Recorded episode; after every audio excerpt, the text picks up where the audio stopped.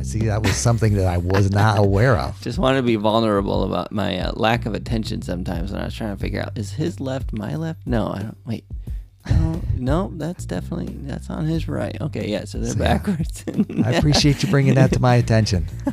I'll, I'll I uh, need to be more careful when I put my headphones on. no, it's all good. Yes, indeed.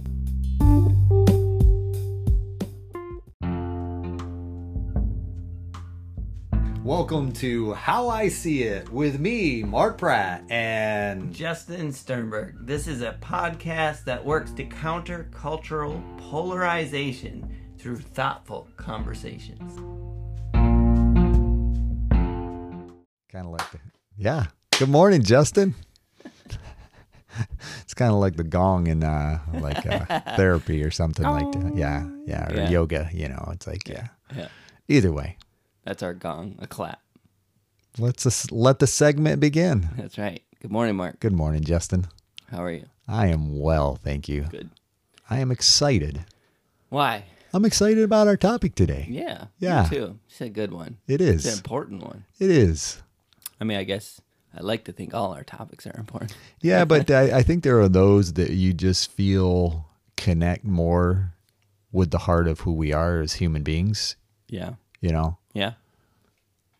And I respect the fact, you know, some of our topics are maybe a little more relative, Mm-hmm. but I think this one is uh is specific to each and every one of us. Yeah. You can't really get away from this topic. Yes. Right. Yeah. You can, but it will have a cost. That's right. And therefore, we're talking about vulnerability today. Mhm. Yeah. And uh, so as I as we think of the word, just the word itself, I realize we've kind of looked into this a little bit. But if you were to kind of think back, what and someone said vulnerability, what would come to mind for you? I mean, prior to the quote unquote research we did, was Yeah. just watch a Brené Brown video that you will definitely link to. But Yeah, um, I think of honesty, uh, transparency. sure, That's a word we would use a lot in Celebrate Recovery for sure, right? Transparency. sure. Um, yeah, probably those two would be the first ones that come to mind before some of the words she used. Sure. Would and I guess in some ways would you describe those words as comfortable or uncomfortable? Oh, uncomfortable. Yes, yes. Okay. that's a good point. Yeah, Yeah. definitely uncomfortable. At least when you're learning, you know. Sure. Yeah, I think there's something to be said for learning the benefits of living in a vulnerable way. Mm-hmm. And I think so often, I, I mean, I deal with this a lot, you know, because she had her, it was funny, she had her three C's, and I've talked about my three C's before. Which are, Mine, yeah, uh, creating a context for change, right. challenging patterns and cycles, right. which is where vulnerability comes into play, mm-hmm. nice. um, and then consolidation. yeah, And so, yeah, I just, those are mm-hmm. the way we challenge patterns and cycles. And I think building or developing vulnerability is a, is one of those patterns and cycles that we need to challenge hmm. because we're able to recognize, okay, something does need to change. Yeah, because why is it that whenever you know emotions come to the forefront of a relationship you know i tend to distance or i tend to be hurt and then what do i do from there and it's just kind of that's that's where the vulnerability and so i think so often when i ask people you know because i'll talk about vulnerability and when i ask people you know uh, vulnerab- vulnerability is synonymous with like nakedness. Yeah, yeah, So, you know, you, I think it has that context for us. And, you mm-hmm. know, and so when we mm-hmm. think about, you know, what nakedness is like, it's, it's definitely a vulnerable thing. And, you know, yeah, it's just, and I recognize there are people who can be emotionally naked with us. And it's, it, there is a part of that that just draws us to them. right. It's a yeah, a, yeah, It's a source of connection. yeah, Sure. yeah, Yeah. yeah, because it's truly removing what's between us, right? Yeah. And it, it's it's very similar similar or what you shared. It's it's authenticity. Yeah. And it's Yeah. like at that point when we are naked, there are no masks. Right. And so often in our culture and in our relationships, you know, there's, th- I think there's levels of masking, if you will. Yeah, one of the things that was said in the video talked about, um, you know, kind of our desire, our, our our our view of who we are versus who we really are, and kind of talked about how that that Sure. that can never work when you're trying to live in this projection of yourself. Sure. You know, it, it never work in terms of vulnerability, right? Yeah. Um, and it's such a good point because while you got those masks on, it's pretty hard to be real. Yeah. Is it's by very de- definition not real. Sure. Right. And I think we all have these moments where I want someone to think I'm this when I know that I'm not that. I know I'm something different. And yet I want you to think, I, want, I guess in some ways uh, I need to make that a little more simple. I want you to think I'm A when I know I'm B. And therefore, you know, it becomes difficult to be able to be vulnerable or transparent or authentic in those moments. Yeah. Yeah. And you know, she. This would be a question for you as a therapist, right? As a Sure. counselor. Have you found that it is in any way possible Hmm. to to make headway in terms of therapy as a patient, right? Okay. Without vulnerability, is it possible Hmm. to? Yeah. I, I mean, I'll, I'll honestly think about that to answer it, but I would say no. Yeah. Because I think that is a part of the beginning steps of going into therapy. And that's that's where I would come back to that first C, creating a context for change.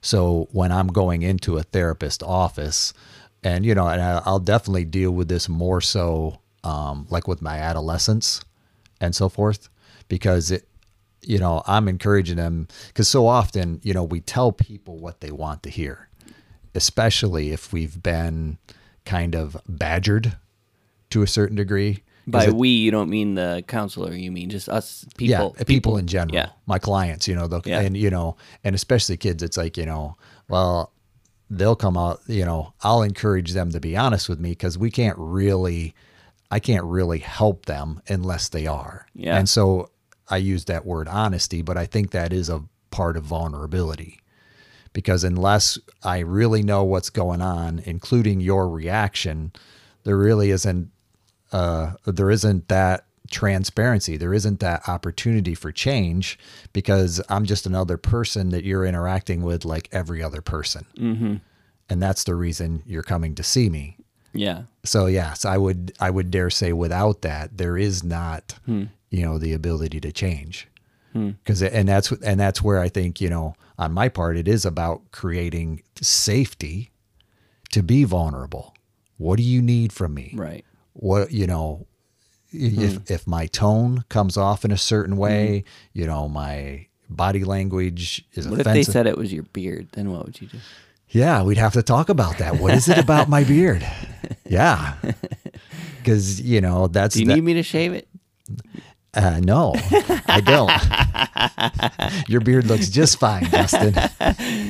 no but i understand what you're talking about yeah Totally teasing. Well, and yet it could be something like Right. that that would Right. keep somebody because I have a perception that Right. to them that could be very similar to another incident where, you know, they were just completely scared. Yeah. Yeah. And it's going to be counter to and we're going to have to we're going to have to relearn you know Yeah. that it's not the beard it's the person behind the beard Right. and so everyone who has a beard isn't a terrible nasty person who's going to hurt me right.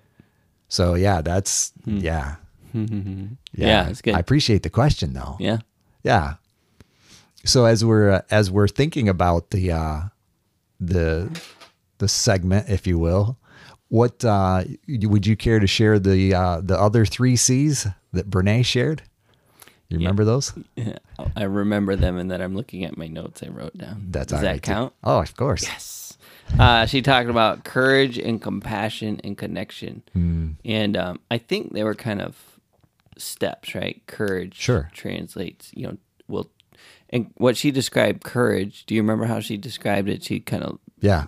Yeah. It was it was basically in uh in the old English it came in as cur as the word, but it had to do with a wholeheartedness. yeah. And it's and that's she opposed it to bravery or defined it differently Right. than bravery because it isn't just what I'm doing, it's about who I am and what I bring and I bring a wholeheartedness Hmm. and it's and it because bravery can be another mask as I see it. Yep. But courage is the ability to bring who I am Yeah. and my fullness thereof. Hmm. And you know, and we can th- we can think of every great movie, you know, that that's what comes to mind for me where I think about bravery, but then I think about, you know, those people who really had courage and part of that is just bringing who they are, you know, those braveheart moments. Yeah. You Yeah. know. Yeah. it's like- basically. yeah. it's like you can leave if you want. Yeah. But you know, we're here right now, Mm-hmm. and now's the opportunity. And if you bring all you are, Yeah.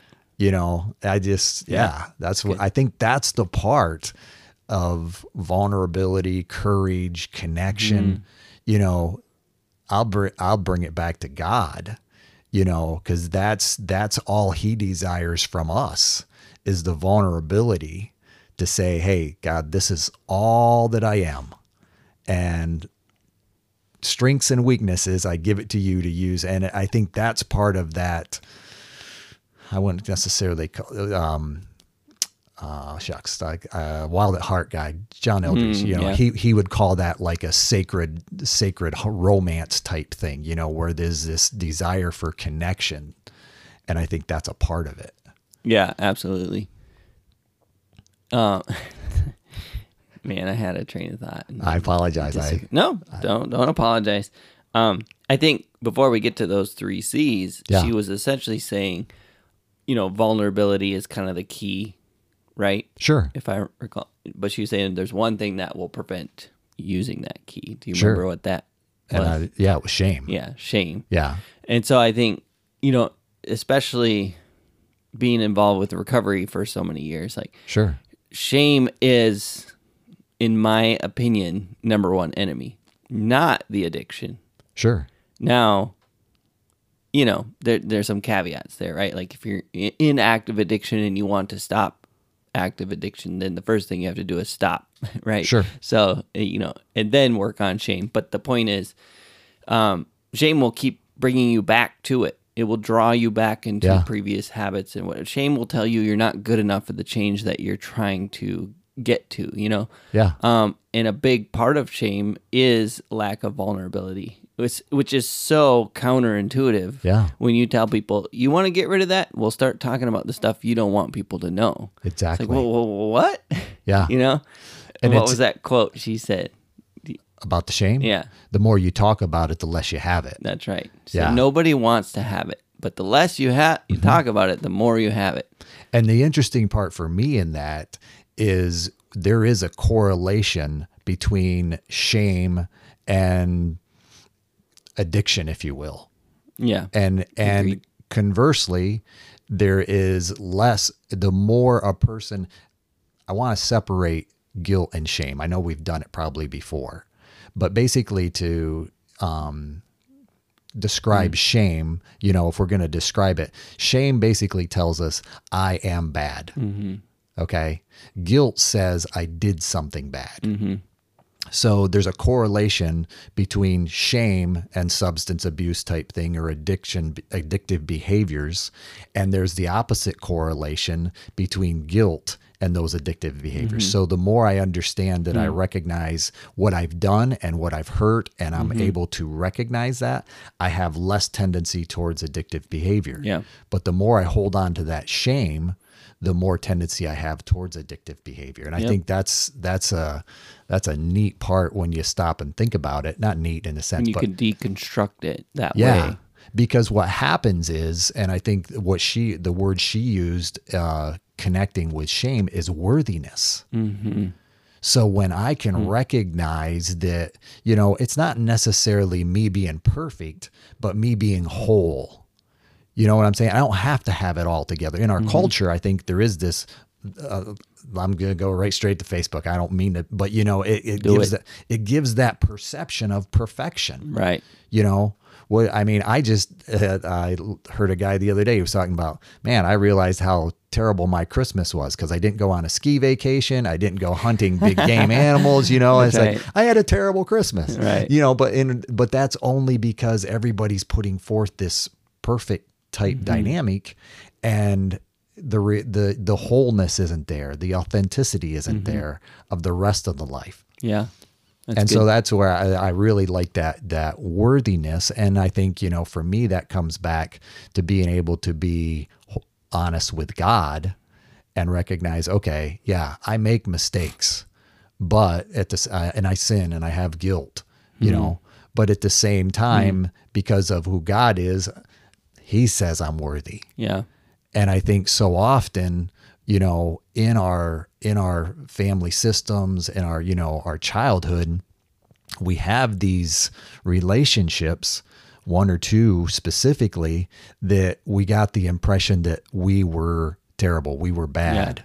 I am bad. That shame dynamic was translated some way and it's very difficult to get on the other side of that once it becomes you know a, a habit a pattern a cycle that kind of thing. Yeah, in you know one of Covey's quotes is you can't, or it might have actually been him quoting Einstein, but you can't solve a problem from the same place you entered it, right? Sure. Like you have to be a level above the problem to be able to solve it. And when you grew up in an environment where you didn't feel worthy, Sure. you, you're not.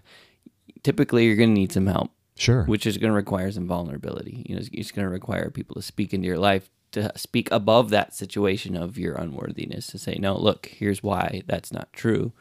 Um, I also want to tie back to the vulnerability and shame thing a little bit. Sure.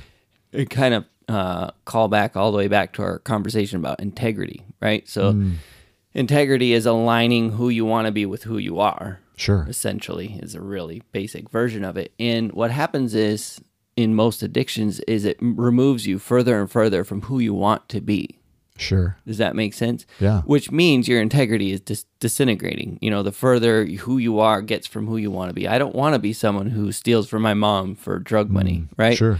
well it started as i don't want to be someone who does drugs this much Sure. and then it became you know i don't want to be someone who's addicted to drugs and then it became you know i don't want to be someone who treats my friends terrible because i have to go take care of my addiction like Sure. i get out of situation and then it becomes i don't want to be someone who steals from my mom for drug money etc and your your integrity is disintegrating right Mm-hmm. Sure. and um, i think that's so important to understand that shame is a natural byproduct of addiction. It's a natural by- byproduct of things that are counter to who we want to be. Sure. So now, if you're someone who's like, you know, my my greatest ambition in life is to be a drug addict.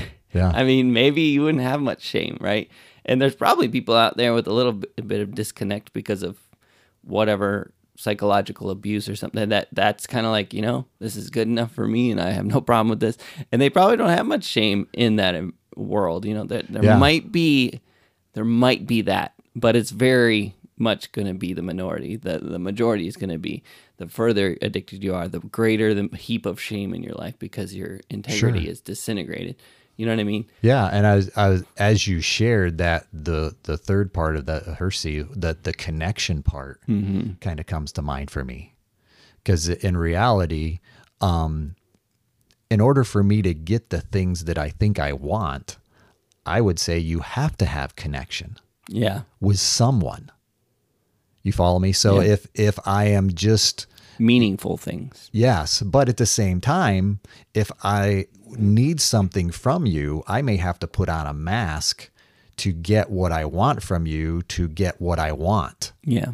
You know, whether it's, you know, stealing from other people, you know, bringing them close enough to get close enough to steal from them to get what I want, you know, and I was thinking about that in that, you know, the the aspect of connection because that kind of connection is not it's all about i would uh, i'm trying to think of a, a good word to um, describe something that's not health it's use.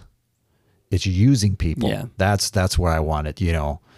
And and i think that's the difficult part because if we're if we're gonna be vulnerable some people at times may even use us. Yeah. So being able to say, you know, okay, yeah, and and that being part of connection, I think that's a that's where I like just yeah, still thinking about much of that as far as that connection and how we utilize or create connection in such a way that can be reciprocal. Yeah. Whereas I think when we when we look at it for what it is about me, we're not concerned about the reciprocal nature of connection. Right. And that connection becomes tenuous at best, right? Yes. Because as you use people, the less connected they desire to be with That's you, certainly. And the less desire you are to be with them because there's that shame blocking that Yes. relationship now, too, right? When you steal from your mom, do you want to go home, you know, for Sunday brunch? Yeah. Probably not, right? You Yeah. probably And, not. are you, and then that's that's that's just your mom. That doesn't you know count the rest of your family, you know, and that because if you're not there for Sunday brunch, you're likely not connecting with other people in your family and that kind of thing. yeah, Yeah. absolutely. Yeah. because I and I, I that's where the the second C was that compassion. I think we have less compassion for people as we become used as well. So I, I think this Yeah. it's it's neat to see hmm. you know how all of those come hmm. together affecting vulnerability. And I and I think when we get I like coming back to the other C, when we get vulnerability right, that becomes a source of support. Mm-hmm. Because like we were sharing earlier that person who's okay being naked it's like they can share that nakedness and we can say okay wow that must have really hurt or when i said that that must have hurt your feelings. Now i'm going to be mindful of not saying things that hurt your feelings mm-hmm. you know because that mm. person was vulnerable and shared what hurt i'm going to likely come back with a source of support. And i think that's the power of vulnerability. But it's as humans i think it's just tough to be able to hold that in a in a way that's saying okay here i am. But unless we hmm. are that authentic wholehearted hmm. person go ahead you know, you mentioned it's tough, and it is tough, right? To mm-hmm. stay vulnerable to vulnerable enough to present your real self in most circumstances. That's tough, sure right? sure What's tougher though is not doing that. sure But it's not more intuitive. It's more intuitive to to mm-hmm. to not be vulnerable to kind of present that mask. But the long term results are always that life is going to be tougher when you mm. don't when you are not vulnerable and you you are not presenting who you truly are. Sure. Because maintaining a mask is difficult and Yes, it it is, a is. struggle.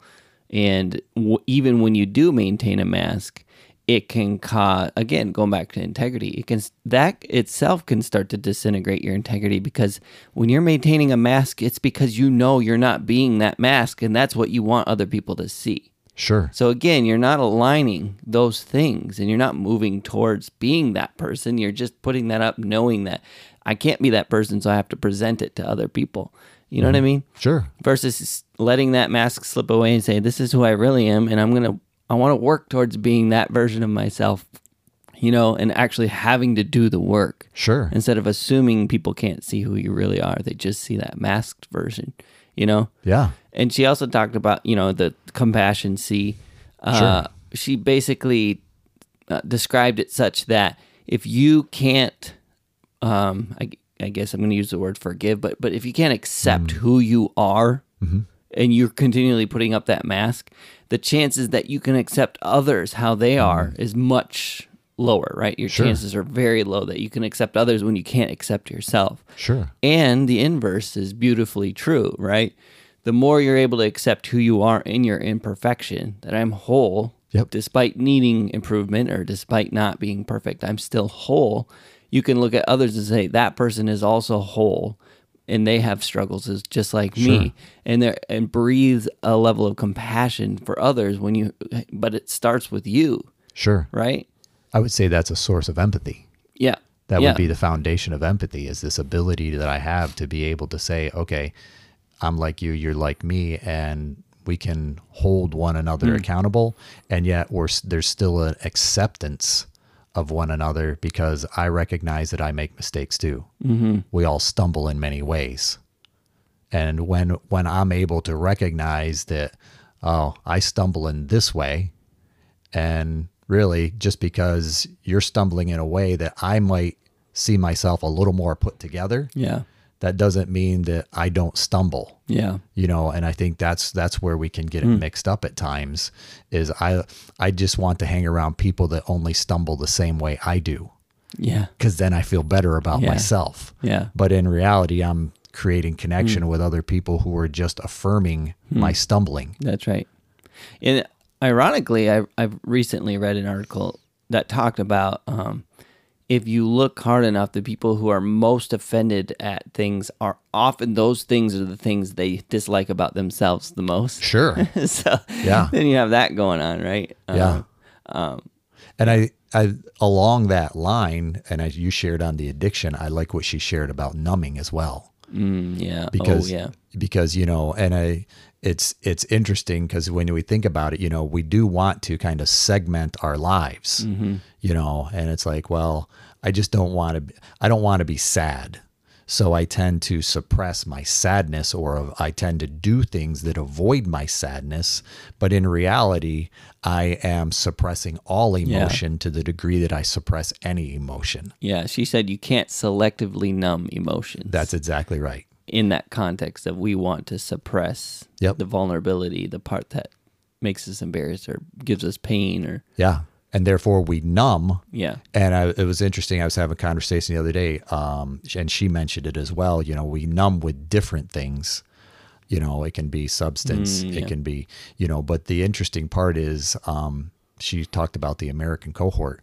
Um, America consumes 85% of all antidepressants Mm-hmm. and anti-anxiety an- anxiety medication 85% Wow. is consumed in the world is consumed by America. the American dream, Mark. well, and that's and it was it also reminded me when she was talking about indebtedness, obesity, you know, all of these things that we use to numb yeah.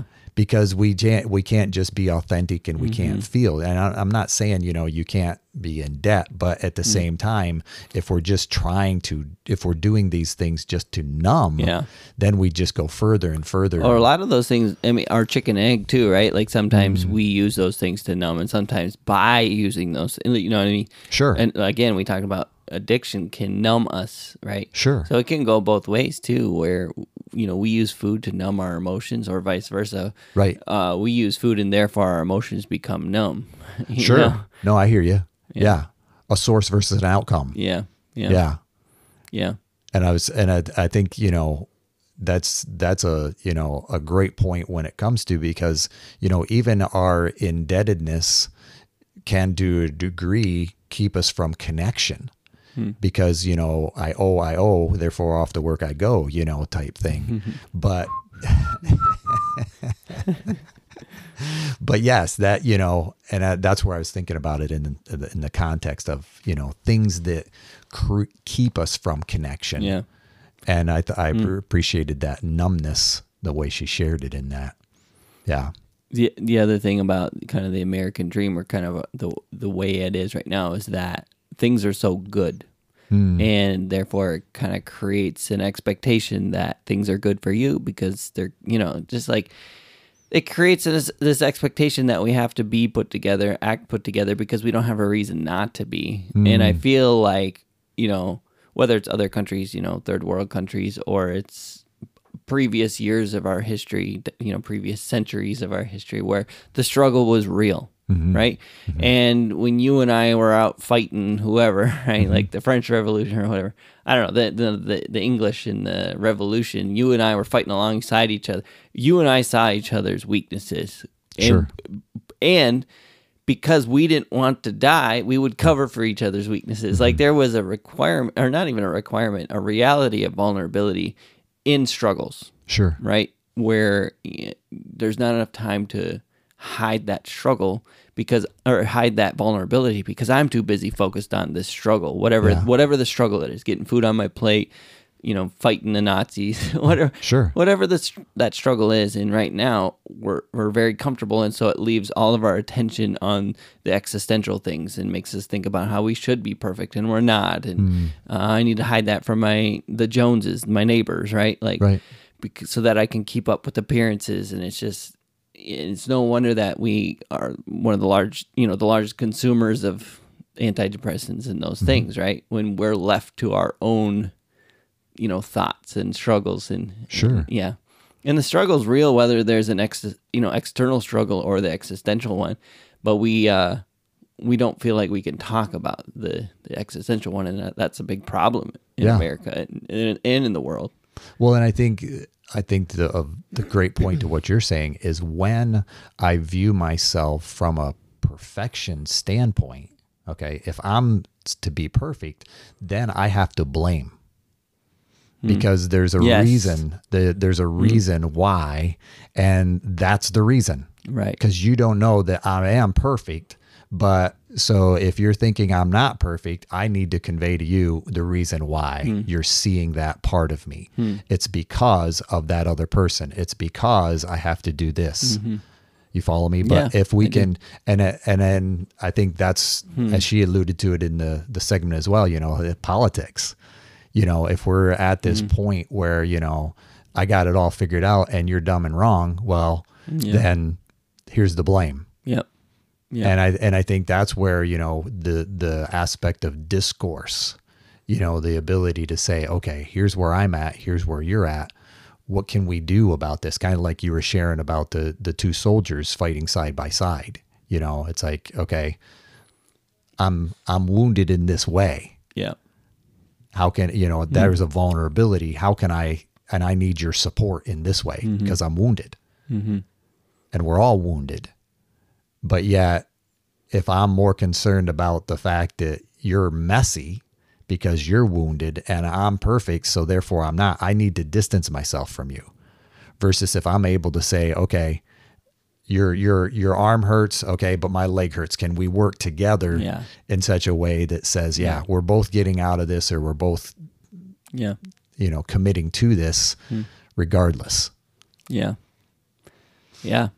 And going back a little bit to the compassion conversation, um, you know, I, I basically said it starts with us, right? It starts inside. That's, Sure. you know, compassion starts there. Um, I'm not sure that's even true because again, you can't solve a problem from the place you entered it. So if you don't have compassion, it's it's not as simple as to say, well, just have compassion Sure. right? And um, you know, I'm just thinking about in the context of recovery and hearing other people's stories, how that can breathe compassion into me, into us, right? As we hear other people's stories and go, "Wow, they had it hard, maybe harder than I had it," you know, and it gives us a sense of compassion for that person, which in turn can start to breathe compassion into myself for myself, right? Like Sure. um, seeing that change can happen, you know, despite the struggles and, and being able to relate to the struggles and being able to also then relate to change might be possible for me as well. You know, and I, I, I don't know, I just wanted to kind of come back to that to just say, I think it's easy to say it starts with you. I don't think mm. practically it's that simple. I think I practically, again, it does require you to go to a position higher than you were, you know, mm. kind of stepping above the mm-hmm. problem. And that's I I I I see hearing other people's stories as Sure. a way to do that, as a way to elevate above your current understanding of things. Yeah. Is to be able to see life through other people's eyes from their vulnerability. Sure. You know?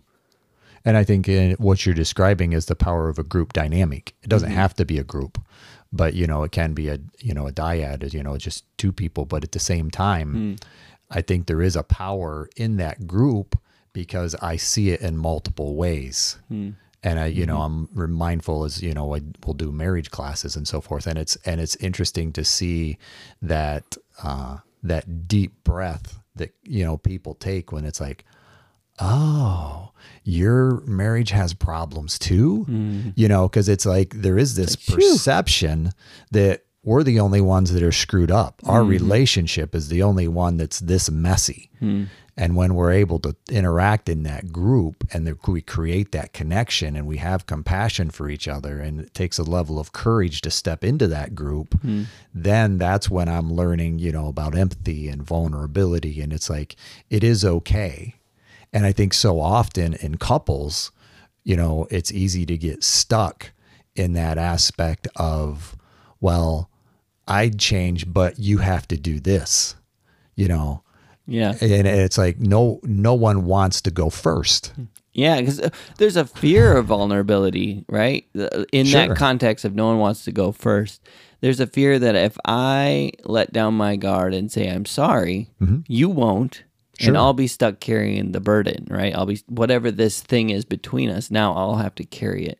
And next time something similar happens, now I Yep. have to carry double the burden because I apologize, and so now you can naturally blame. You know, so there, Yeah. there's fear that goes into that.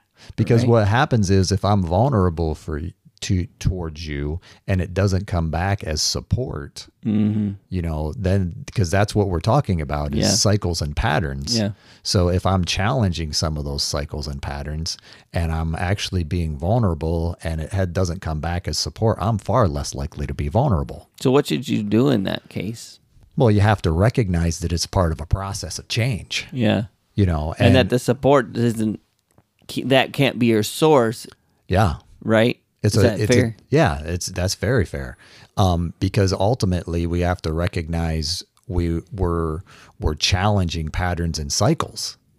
And to challenge something, I have to come forward to a certain degree and be able to say, this is what I see and this is what happens. And that and I think people that do that well um, communicate in a way that doesn't convey blame you know because so often if we want to use the word you in a mm-hmm. statement we're going to are already elicit some defensiveness which is going to kind of create blame because we're just lobbing at each other.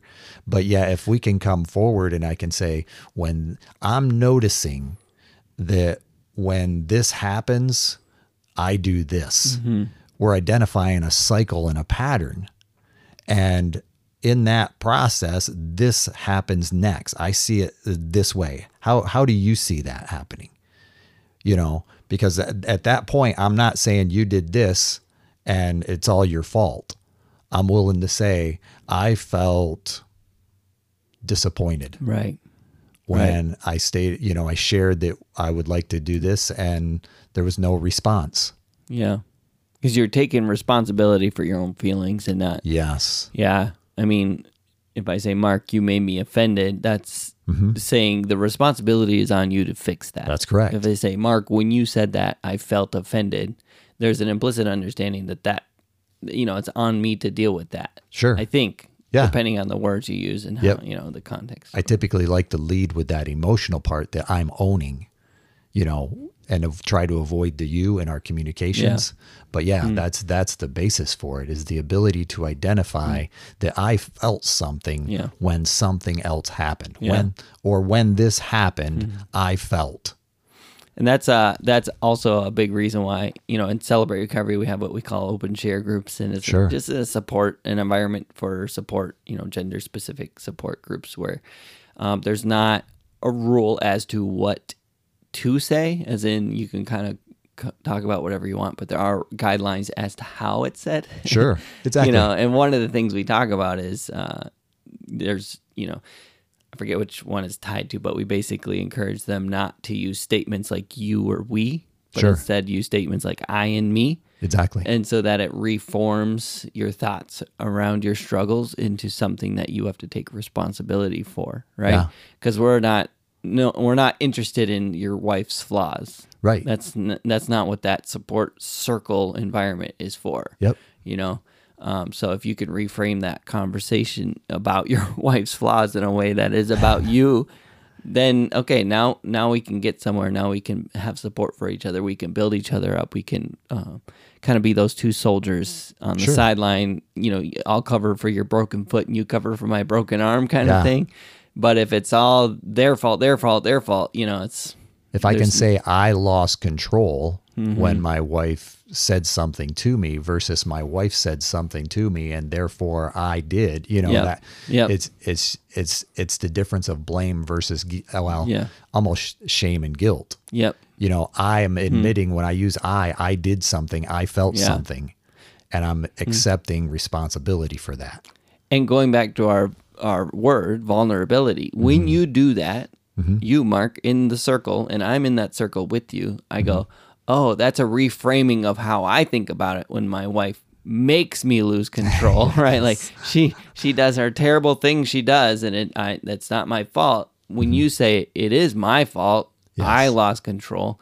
I have to rethink it and go, hmm.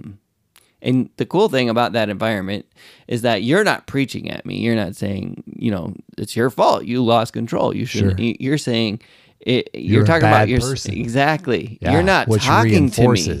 Yeah. You are talking about yourself, and it leaves me free to, or I should say, yeah, leave prevents me from having to put up my defenses or guard my own thoughts from Mm-hmm. what you're trying to tell me. No, it's not my fault because if she did it, it's like no, Mm. you're not. You're not talking at me Sure. you know and i think that's uh, just a little plug for any kind of support environment like that where you're able to share about your own experiences in a vulnerable way Sure. um, encouraging people to get involved in environments like that whether it's a small group that's particularly vulnerable you know at your church um, or uh, counseling is great as well although it's not that same vulnerable circle right but Sure. i think there's aspects to it Well, I think that's where, if I may, to build on that, that's where I like the family, uh, family counseling or Yeah. group night because it is we are able to sit may. down. thank you. We are able to sit down, and I'm actually in some ways able to hear you for the first time Hmm. as we identify. You know, these patterns and cycles that are going on that so often we are just in the midst of reacting to yes but when we're able to slow it down Hmm. and you know because because there is a third person in the room you know with a couple you know then we're able to slow it down. It's like oh i get it. Hmm. so you're not just being mean because you like being mean. Your meanness or what you're saying is a reaction is part of a cycle and pattern of the way that i don't necessarily listen to you. Right so when I ignore you, you need to get louder Yep. because I'm not hearing, I'm not remembering what you're saying, you know, I'm not valuing what you say. So of course, our human response is, well, and I have to get louder. Yeah. I have to holler, I have to scream. It's Yeah. like, no. Hmm. It's just Yeah, a part of that cycle and pattern. And it's kind of a boiling water thing, right? Where the water is getting warmer and warmer. and We're in it. We don't realize it. the frog, you know. Sure. the Yeah, frog in the pot. At some point, we're screaming and yelling, and you think about the neighbor walking by, and you go, "Holy crap, I'm a monster!" you know, like I'm I'm a Hmm. Sure. am a boiling frog at this point, and um, I can I say that from my own personal experience of just like arguments with Megan and convers- you know over the years and learning like if someone overhears what I'm saying and how I'm saying it, I'm so ashamed. Mm-hmm. But but it wasn't you know you talked about the the benefit of that group counseling or the mm-hmm. opportunity to hear others speak or hear you know hear your spouse speak in front of a neutral party Sure. and you naturally have to meter your response because you're not going to do your typical pattern or you, it's like instinctual you know it sounds like a monster right Sure. and that's a that's a really great first step is be Oh, able yeah. to get in that environment and start to meter how you respond and and have to choose better words Sure. but it's a whole nother thing for me there's a few times where i did like i did see that oh someone was overhearing or Sure. and that was like kind of shocked it into my system like your words are not good Yeah. You- there's no justifying these words there's no justifying this tone mm-hmm. because if you're embarrassed if someone hears that you know that if you if you Mm-hmm. you know looking at that integrity picture right? The mm-hmm. person you want to be is someone who doesn't you know someone walking by doesn't think you're a monster. Sure. well then i can't allow that to continue and i have to start doing the work and Yeah. that you know that's a life's work honestly because i mean a relationship that close you're always going to be rubbing each other Yeah. you know good or bad right? Mm-hmm. Um and I, I I'll I'll say I think I'm way better at that. There's very few times where I'm like, you know, I think I would be embarrassed by what, but that took a lot of work. No and doubt. I say all that to say like that environment where you can hear how you would have responded, but no, you can't, can Yeah. be really healthy to to think doubt. about how should I handle this because Mm-hmm. Mark's listening while I talk to my wife and. I don't know. There's something, and then now, like you said, that going back to that loudness thing, mm-hmm. Well, now she doesn't need to increase the volume, Right. you know, and vice versa. Like she's going to meter what she has to say because Mark's listening. and and I think that's when you know we're we're growing in that vulnerability. Yeah. Because I I would tantamount you know vulnerability is almost like softness. Mm-hmm. You know I'm able to be soft with you. I don't have to be harsh. I don't have to be you know critical. Yeah. I'm not being critical. I'm being hey. Can you do, Hmm. do you see this the same way I do? And it's interesting you bring up point because I just had a you know we talked about this with a, a couple you know like to the degree that the guy gained awareness if someone else was talking to my wife the way that I'm talking with her.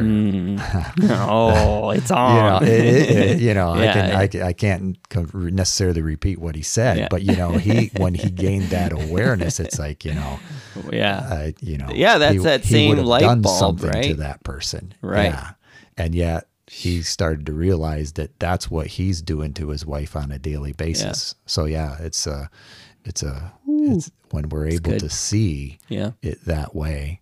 Yeah. That's such an important word. See. Mm-hmm. Because we don't see it. Like and Sure. and you you can't start till you start down this road of vul- vulnerability. You know, because it unlocks more vulnerability and continues Hmm. Yeah. that path of softness as you said. It's So so as a uh, as a disclaimer, uh, don't enter the road uh, the path towards vulnerability lightly. Yes. Because I like what you just shared in that context. You know, yeah, the more vulnerable we become, the more vulnerable we are. You know, or the more vulnerable we are, the more vulnerable we can become. yeah. And I think you know that's that's the that's the difficult part when I have been hurt deeply because I, I see it so often, you know, it's my desire is to disengage from many things, most things, depending on that level of hurt, because all I want to do is numb. So therefore, no, I don't want to enter into another relationship. It doesn't even have to be another romantic relationship. I don't want anything to do with relationship. And I think, you know, that's where, and, you know, it's interesting, especially when we can recognize that. I think as adolescents, I'll, I'll be honest, Lizzie was the one that kind of shared this with us, you know, and as I recognize, you know, she's in- video. yeah, the video. She's, you know, in college, and there's a lot of, you know, connection and disconnection, and you know, and romantic relation, you know, and sh- and of course she sees it, you know, and I, I just really appreciated the the dynamic of being able to say, yeah, okay, I'm going to recognize at this point in my life that vulnerability is a part of life. And in order to be healthy, I have to be able to connect. And I and yet I still have to be able to be aware, kind of a guard your heart type thing that basically says, okay, I'm going to I'm going to put some vulnerability out there, you know, from a trust dynamic. I'm going to put a little bit out there just to see what you do with it Yeah. because Yeah. I think that is, you know, Yeah. I think that can be countercultural too. I'm, I'm, Hmm. I can be so vulnerable that I'm just all in with all of me, and I'm, I'm actually kind of being irresponsible. Yeah. So I want to, you know, as we're talking about this vulnerability, I, I want to recognize we're talking about this within the context of healthy yeah. relationship. Well, it know, goes back to the context for change. If you're trying to do, I think, Yeah. I don't want to No, go ahead. use your season correctly. So tell me if I get it right. But Yeah. basically, if you're trying to produce change in, in a context that's unhealthy and it's not a context that's healthy for change, Sure. it's your the same context it's always been, in, but you're, you know, you're trying to like dump it, all of this Mm-hmm. vulnerability out into this thing. Uh, there's a good chance that vulnerability could turn into leverage Sure. for that environment like if it's an unhealthy environment Yeah. and you certainly don't want that right isn't that Yeah. is that And, that, and that's why the three C's are connected because that first C is about safety. yeah so i was just going back Mm-hmm. to your tread lightly i was going back to that because if you're going to Yeah. enter this process and it is a process vulnerability it doesn't stop Exactly. right? It's a Um, pathway. yes Yes. if you're going to start down that pathway, you need to do it in a safe way. You need to do it in Yep. a proper context for change where change can happen safely, right? Exactly. And then, uh, but still, even in that, so often that safety is defined by me and where I came from. And so to challenge that, sometimes I have to get all the way down to the third C, which is consolidation. And that's a fancy way of saying learning. So sometimes what I've learned initially in my family system is safe may not necessarily mm. be safe. Mm-hmm. You know, if I've Yeah. learned alcoholism is safe and that's a good way to numb and avoid, that's going to create challenge. You know, I'm going to have to challenge some of those patterns and cycles. And then I'm going to get to the third C, which is consolidation.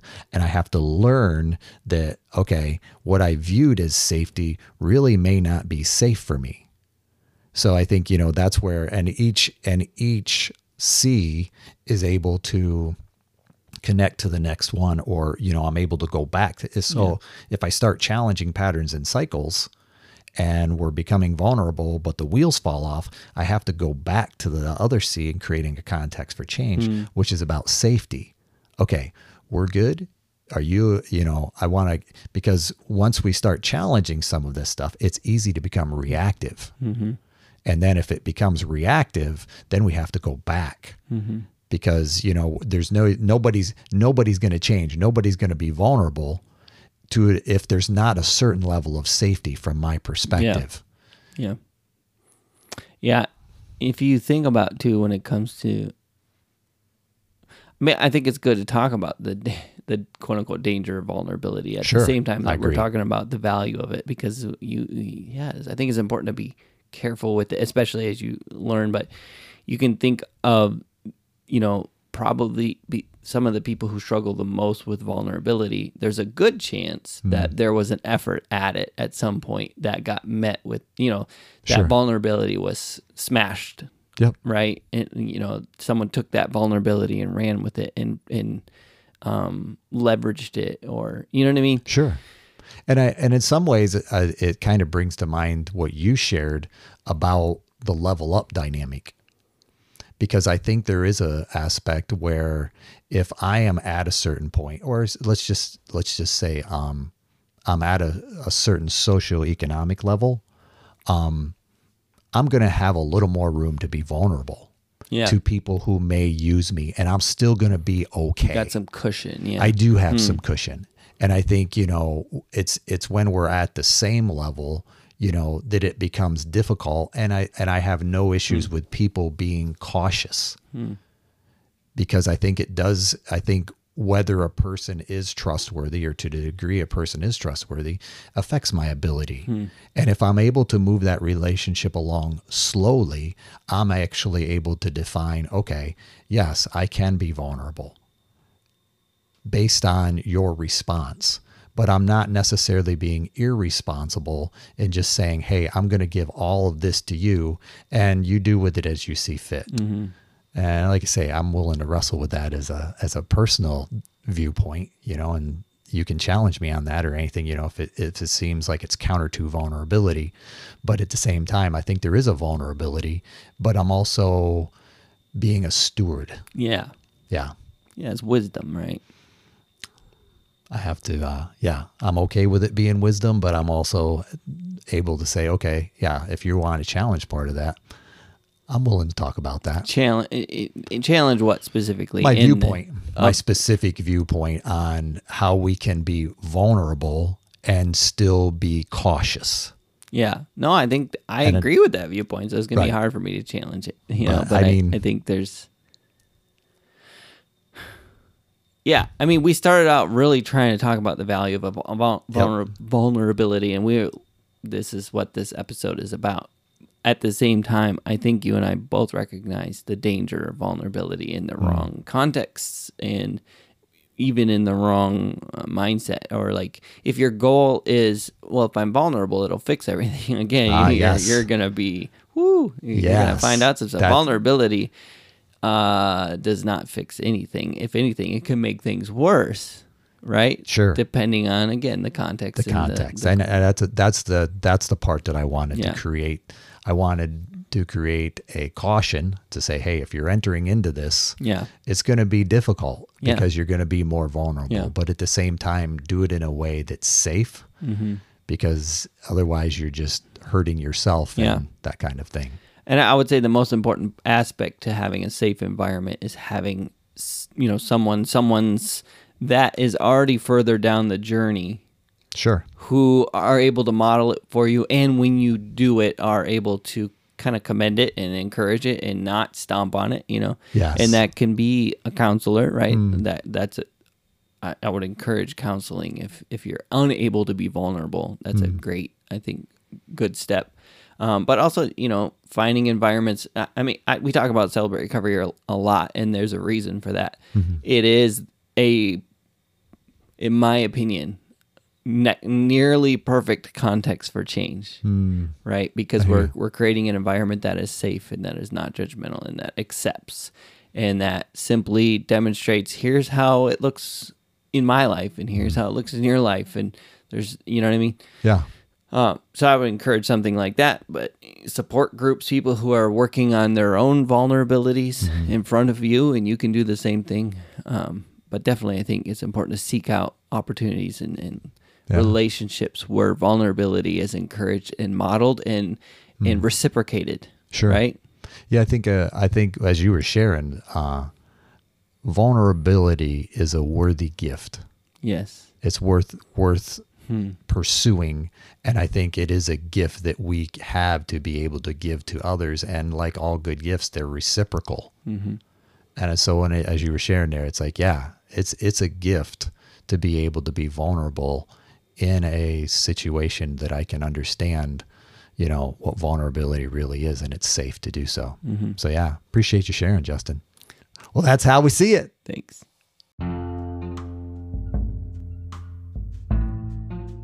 Hey, thank you for listening to our podcast.